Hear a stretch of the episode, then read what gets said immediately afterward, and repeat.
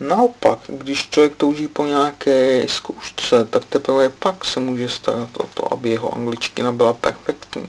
A začít studovat jazyk do detailů, ale teprve až tehdy, až je na to připraven.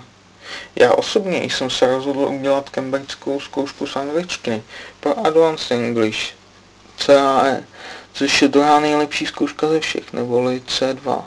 Možná, že za pár měsíců změním názor a půjdu do té nejtěžší zkoušky.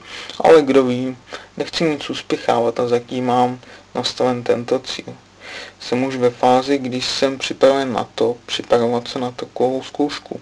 Nebo k moje úroveň angličtiny je docela dobrá.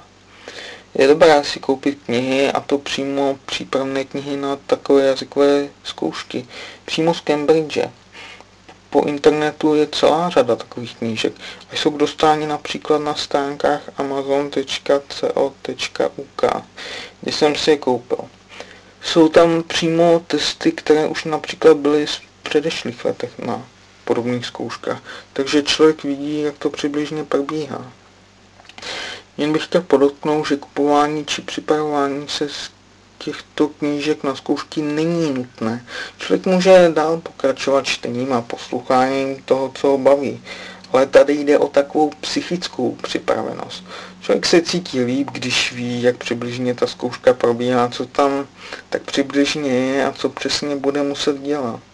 Když si takové knížky nepořídí, tak se člověk může akorát stresovat tím a takhle se tomu dále chce předejít.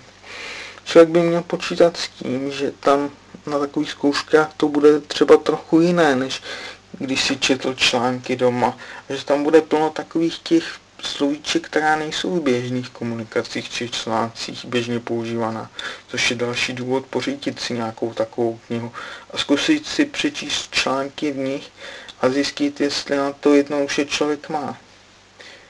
Jsou i knihy jako běžné chyby při testu, ovšem samozřejmě v angličtině, kde se člověk může podívat, jaké gramatické chyby se při testu často dělají.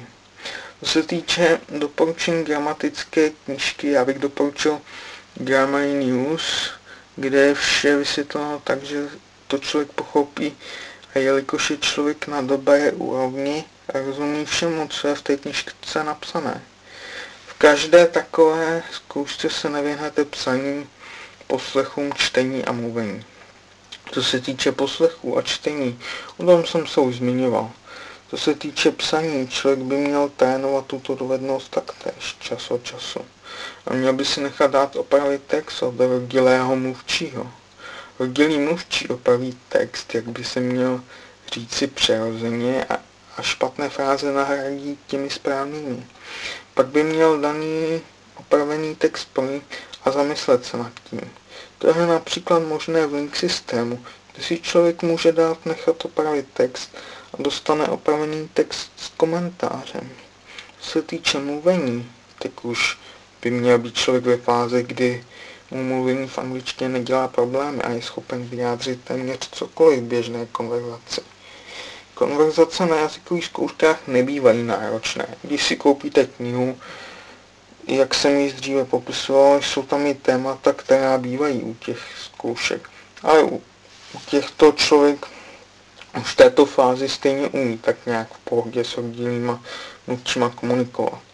Tady jde spíš o to vypilovat v této fázi gramatiku, která může být klíčovou při hodnocení.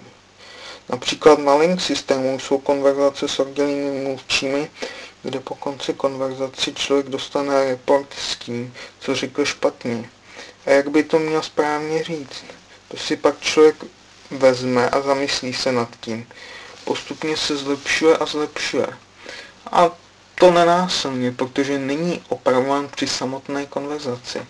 Při samotné konverzaci jednoduše člověk komunikuje o tom, o čem chce. Tímto způsobem člověk dosáhne perfektní angličtiny a ne za tak dlouhou dobu, jako učením se od začátku gramatiky.